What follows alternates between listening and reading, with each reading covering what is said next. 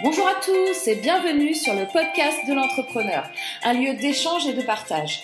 Je suis Morgane Février, entrepreneur, auteur, consultante, business coach, spécialiste en entrepreneuriat et web marketing.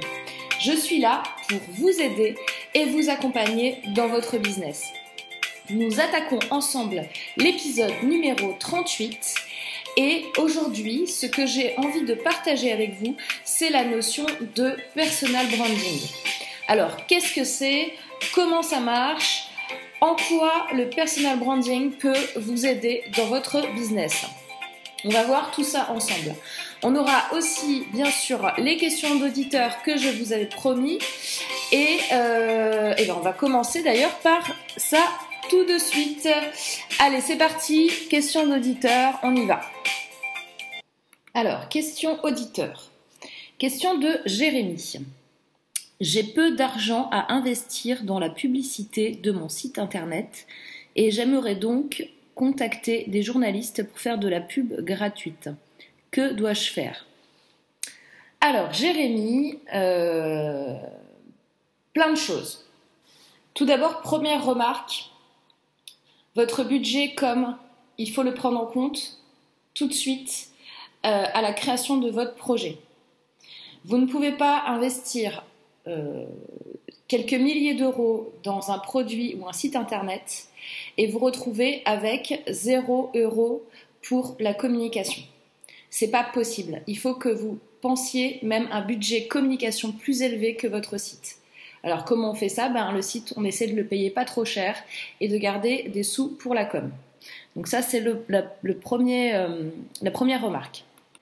Deuxième remarque, il faut que vous sachiez, si vous ne le savez pas encore, que les journalistes reçoivent tous les jours des centaines de mails, de communiqués de presse, de demandes de publication d'articles et euh, c'est très difficile pour eux de tout voir déjà.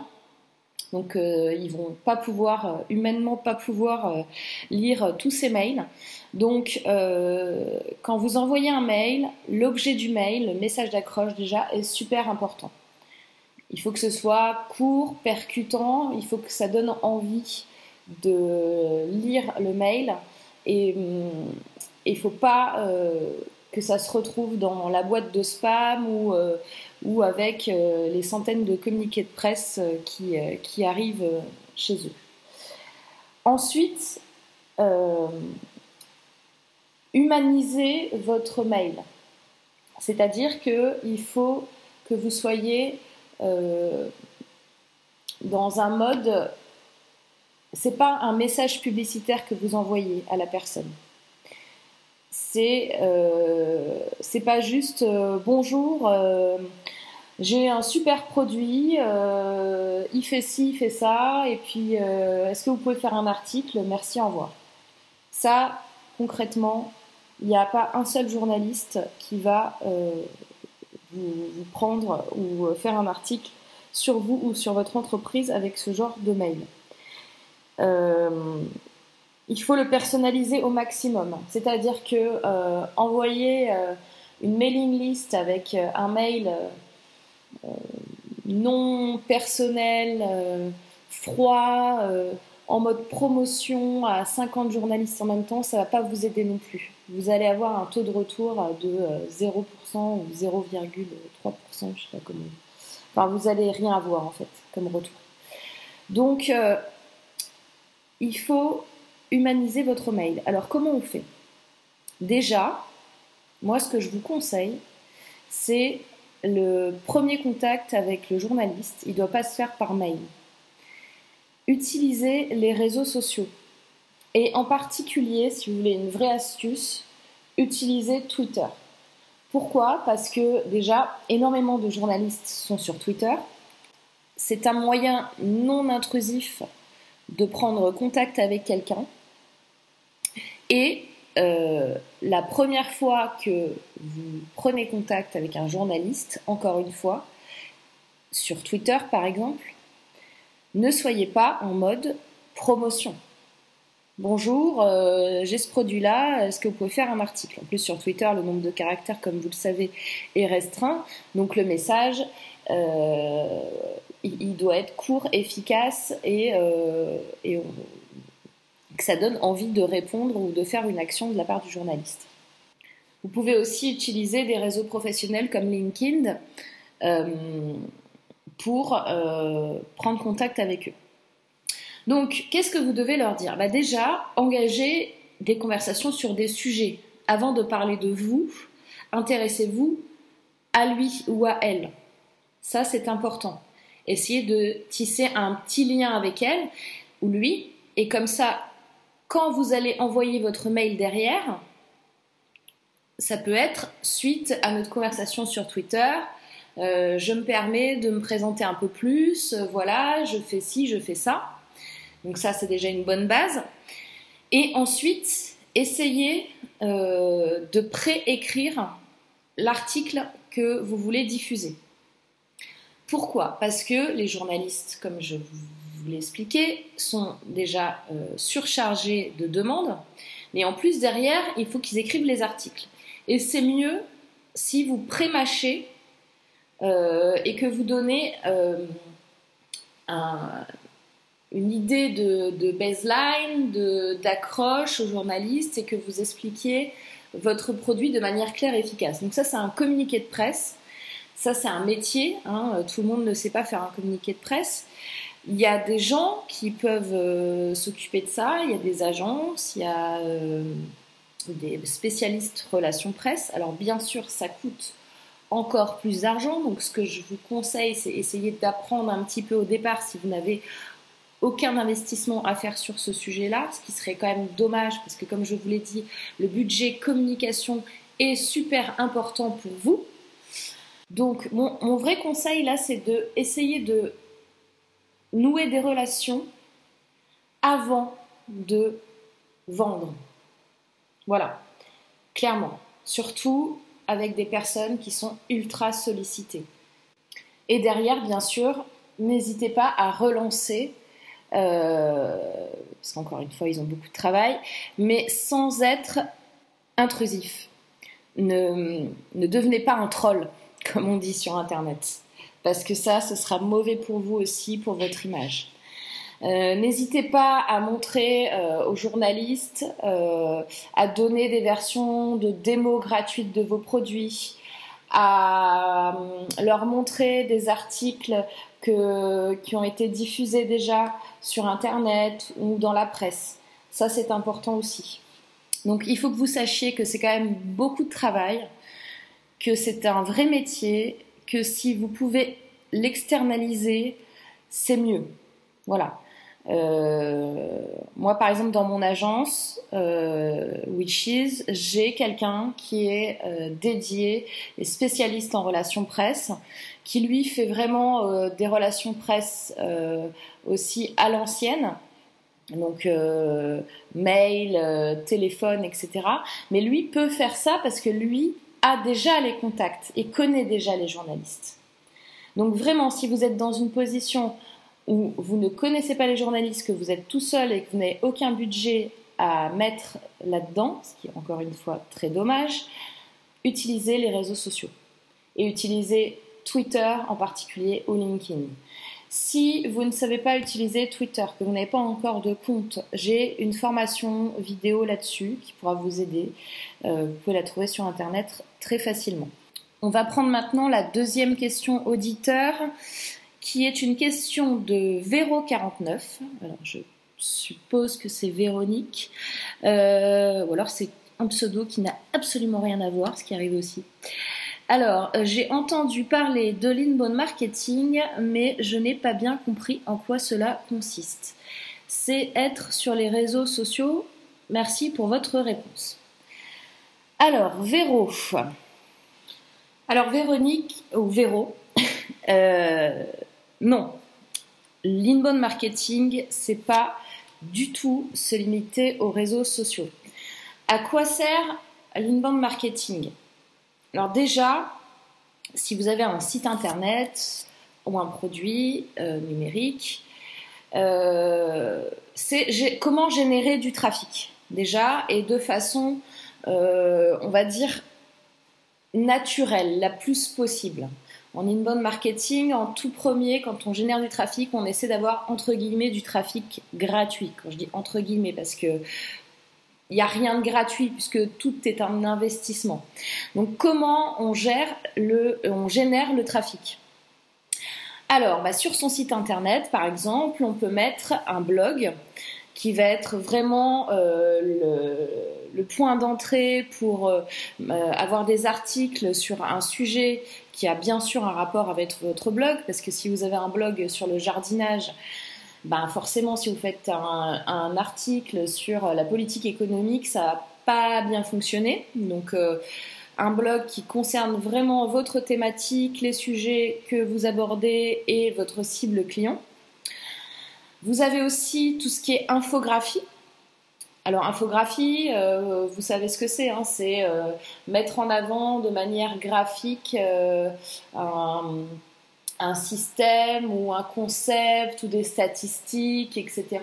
Donc ça, ça marche super bien, par exemple sur, sur les réseaux sociaux, puisque les infographies se partagent très très bien et ça circule quand vous en publiez une, vous êtes sûr d'obtenir du trafic. Donc quand je vous parlais de coût, euh, ben, le blog, le coût, c'est votre temps. L'infographie, c'est votre temps également, et peut-être aussi, si vous n'avez aucune compétence graphique, et eh ben, euh, de payer un web designer ou, euh, ou, un graphiste pour vous aider sur l'infographie. Donc ça, ça peut coûter du temps et de l'argent. Après, vous avez tout ce qui est community management. Alors là, on, entame les, réseaux sociaux.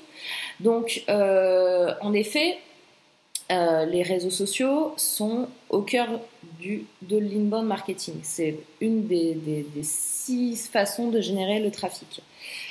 Vous avez tout ce qui est vidéo. Alors là, on peut aussi mettre, vous allez me dire, on peut aussi le mettre dans les réseaux sociaux parce que YouTube est un réseau social. Oui, mais non, parce que la vidéo, c'est pas que YouTube. Et la vidéo, ben là, c'est un coût aussi de temps, d'argent.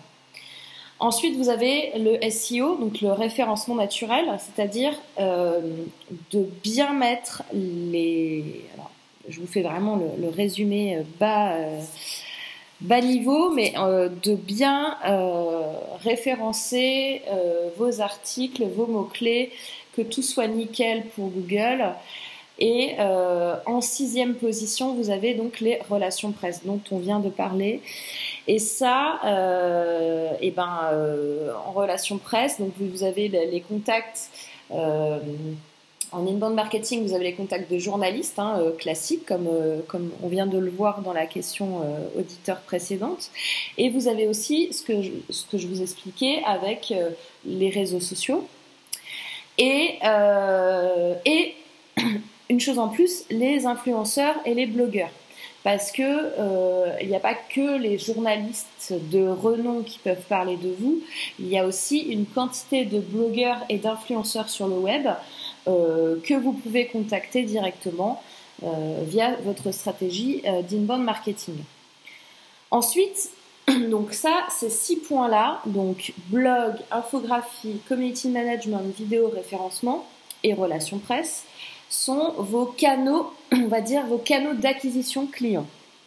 Donc ça, c'est comment vous allez ramener des clients sur votre site. Ensuite, donc ces prospects, donc ces, futurs potentiels clients, vous allez leur donner du contenu sur votre site. Donc là, bah, il y a toujours le contenu des articles qui sont sur votre blog.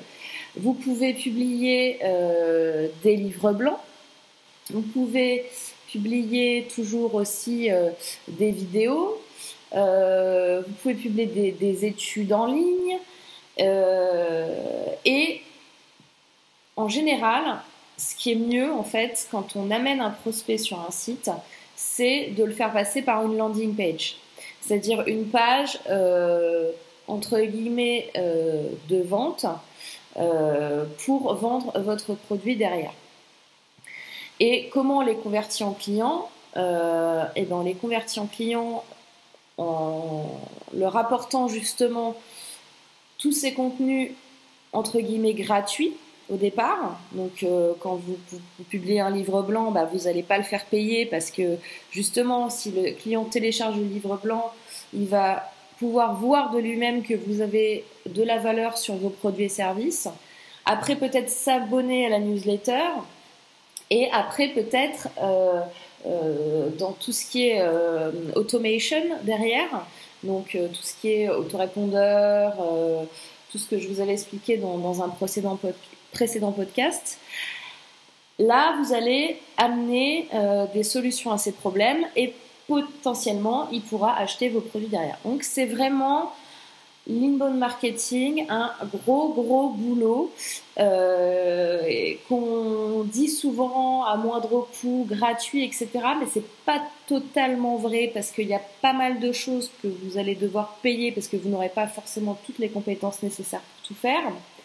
Et également, garder en tête que c'est vraiment un investissement sur du long terme. C'est-à-dire que si vous êtes en mode stratégie à court terme avec vos produits et vos services, je vous déconseille fortement d'utiliser l'inbound marketing. C'est une stratégie qui fonctionne au bout au moins d'un an et demi, deux ans. Avant, quand vous commencez, vous n'existez pas, personne ne vous connaît et il va falloir poster des articles très souvent, poster des contenus très souvent, euh, écrire du contenu, euh, fabriquer du contenu, euh, éveiller l'intérêt des gens pour vous, pour vos services. Et c'est très très très long à faire. Donc voilà pour les questions auditeurs. J'en ai eu encore plein cette semaine.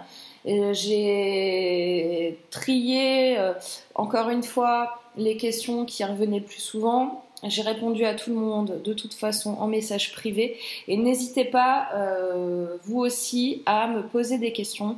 Je réponds à tout le monde. Alors, le sujet du jour, donc le personal branding.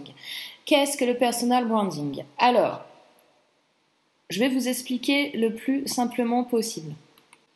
Et je, vais vous expliquer surtout en quoi c'est important et pourquoi finalement peu de gens utilisent cette technique, euh, en tout cas en France, parce qu'elle est quand même beaucoup plus répandue euh, dans les pays anglo-saxons comme les États-Unis, l'Angleterre, etc. Alors vous connaissez tous l'expression l'habit ne fait pas le moine. Alors l'habit ne fait pas le moine, ça veut dire que quelquefois se cache derrière quelque chose qu'on pense être comme ci ou comme ça, une toute autre personnalité, et que euh, voilà, on est dans un monde où euh, l'image est importante, et euh, finalement, il faut se dire que ce qui est le plus important, c'est les valeurs humaines et non les petites étoiles et ce qu'on présente aux personnes. Alors, c'est vrai, dans le fond, je suis complètement d'accord, les valeurs humaines passent avant l'apparence. Sauf que c'est faux dans le marketing et c'est faux dans les entreprises et c'est faux dans le monde dans lequel on vit. Et finalement, quel que soit votre niveau de valeur, au final, vous, n'allez pas pouvoir vous empêcher de penser à la même chose. Je vous donne un exemple vous recevez euh, un futur partenaire chez vous, il y a une réunion que vous n'avez encore jamais vue, que vous avez contacté euh, euh, sur Internet, il n'a pas mis sa photo, etc. Très bien.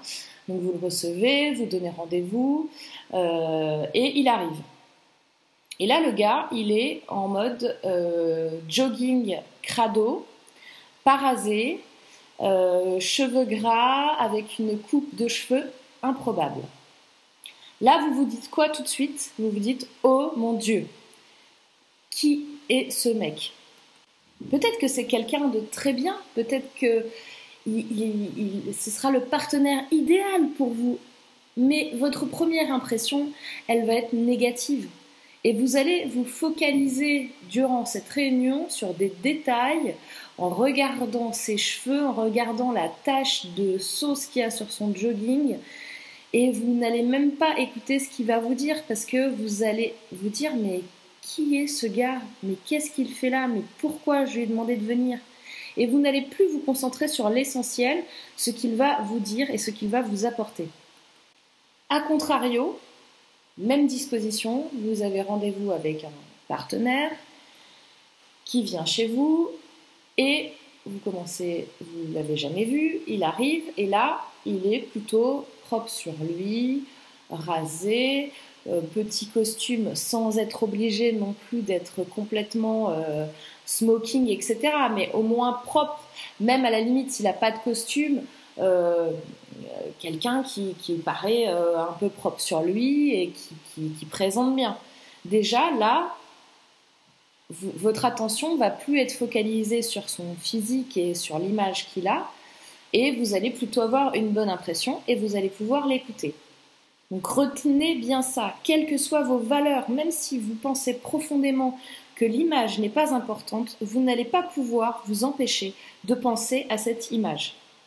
Donc si ça vous fait ça à vous, sachez que ça fait ça à tout le monde. Donc quand vous allez vous présenter envers quelqu'un, que ce soit physiquement ou sur Internet, il va falloir que vous ayez une image qui soit bien.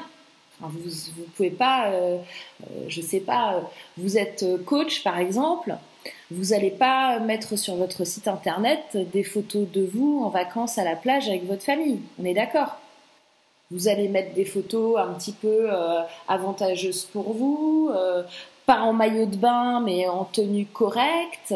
vous allez essayer de sourire sur les photos voilà, vous allez avoir euh, une présentation de vous, de votre image, qui va, entre guillemets, plaire à la plupart des gens, euh, qui va rassurer la plupart des gens.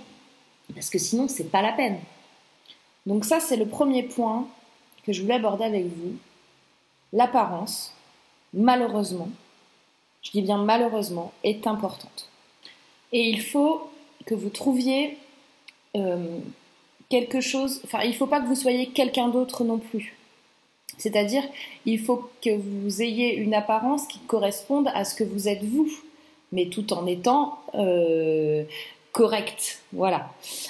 Euh, un des facteurs les plus puissants pour vous, pour votre entreprise, pour vos produits, pour vos services, c'est la recommandation.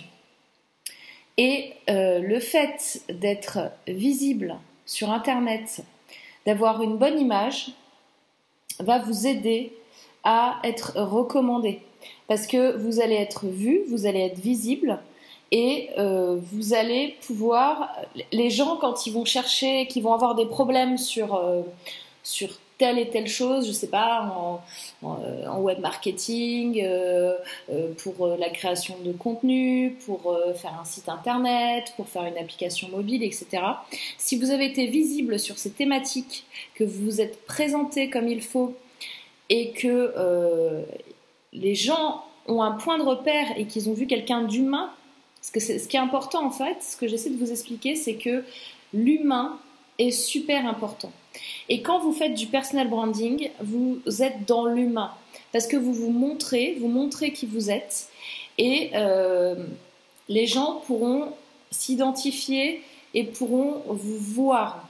Et ça, c'est important pour les recommandations. Donc, quelqu'un qui va chercher euh, quelqu'un d'autre, donc vous, par exemple, pour faire euh, un produit ou un service ou, ou en tant qu'entrepreneur, s'il vous a déjà vu, même pas physiquement, mais vu sur Internet, sur, euh, le mobile, etc., ça va déjà faire un premier pas pour euh, qu'il travaille avec vous ou qu'il vous recommande.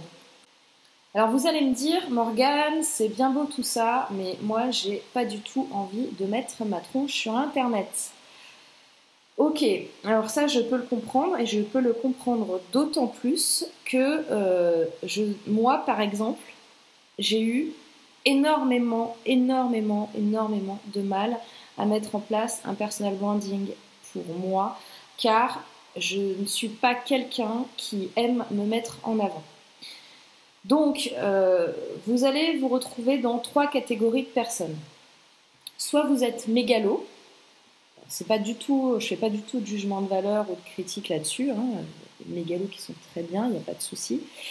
Donc mégalo, c'est-à-dire que vous avez de toute façon envie de vous montrer et que pour vous c'est super simple d'avoir votre tête partout sur votre site et que euh, vous trouvez ça totalement naturel et que euh, ça ne vous dérange pas du tout, bien au contraire, c'est ce que vous recherchez. Vous allez avoir une deuxième catégorie de personnes qui, euh, quelque part, s'en fout en fait. C'est-à-dire que, ouais, je suis sur Internet, j'y suis pas, je mets ma tête, je la mets pas, je m'en fous. Et vous allez avoir une troisième catégorie de personnes, donc comme moi par exemple, qui euh, n'a pas du tout envie de se mettre en avant. Et en fait, c'est pour cette troisième catégorie de personnes que ça va être le plus compliqué de faire du personal branding. Donc là, ça fait maintenant trois ans que je suis entrepreneur et il m'a fallu deux ans et demi pour faire du personal branding. Et je prends sur moi et je m'oblige à le faire. Jusqu'à maintenant, j'avais toujours mis en avant la marque en priorité, les produits, les services. Et c'est vrai que, voilà, depuis que, je fais euh, du personal branding, j'ai une reconnaissance que je n'avais pas avant. Et ça, faut bien que vous le compreniez une fois que les gens vous ont identifié, c'est comme ça que vous allez gagner en visibilité. Euh, là, par exemple, quand j'étais au salon de l'entrepreneur, grâce au personal branding, j'ai des gens euh, qui sont venus me voir parce qu'ils m'ont reconnu. Si j'étais resté derrière ma marque, derrière mon agence, derrière euh, mes sites internet, sans avoir mis ma photo, sans m'être mis en avant, eh ben, ce serait pas arrivé. J'aurais pas eu des gens dans les, dans les allées du salon qui me disaient Ah, Morgane Voilà. Donc, euh, c'est ultra important. C'est ultra difficile à faire pour la troisième catégorie de personnes qui sont comme moi. si vous êtes dans la première catégorie des mégalos, ce que je vous conseille, c'est de paradoxalement lever un peu, un peu le pied sur votre personal branding et de penser un peu plus aux autres parce que quelquefois du coup euh, ben, être trop trop trop personal branding vous allez écraser les autres vous allez écraser vos, vos clients vos valeurs vos, messages et euh, finalement c'est pas bon pour ceux qui s'en foutent, ben, allez-y à fond. Hein. De toute façon, vous vous en foutez, donc euh, commencez dès maintenant le personal branding, vous allez voir. Et pour ceux qui ont des difficultés, euh, battez-vous avec vous-même pour le faire. Allez-y petit à petit. Et, euh, voilà. Là, par exemple, euh, j'ai commencé avec les podcasts parce que, déjà, comme je vous l'ai déjà dit, je savais que sur YouTube, c'est un petit peu saturé et que j'allais avoir trois vues sur, ma chaîne. Donc, je voulais pas commencer par là. Et j'ai bien fait parce que euh, les résultats du podcast sont vraiment exceptionnels au-delà de mes attentes. Mais il y avait une deuxième raison, c'est que j'avais pas trop envie de montrer, euh, de me montrer euh, devant une caméra. Et d'ailleurs là, j'ai commencé à faire des vidéos, mais je suis en screencast pour le moment parce que j'ai encore besoin de temps pour vraiment sauter le pas sur une vidéo où on me voit pendant un quart d'heure et euh, parce que voilà, ça me fait mal euh, de, de, me mettre en avant comme ça. Et voilà, cet épisode numéro 38 est à présent terminé. C'était Morgane Février pour le podcast de l'entrepreneur. Vous pouvez retrouver, comme d'habitude, l'épisode sur mon blog www.buzzymob.fr slash podcast 38 ainsi que sur tous les supports dédiés au podcast comme iTunes, Stitcher Radio, Podcast Addict, Podcast France, SoundCloud, etc. N'hésitez pas à partager ce podcast si vous l'avez aimé et comme d'habitude à m'envoyer vos commentaires et vos questions. Euh, encore une fois, euh, merci, merci à tous de me suivre. D'ailleurs, euh, n'hésitez pas à me mettre des petites étoiles si vous êtes sur iTunes pour que je puisse remonter encore plus dans les recherches. Je vous dis à vendredi prochain pour un nouvel épisode et d'ici là, n'oubliez pas de passer un excellent week-end et bonne Saint-Valentin à tous. Allez, à la semaine prochaine, bye bye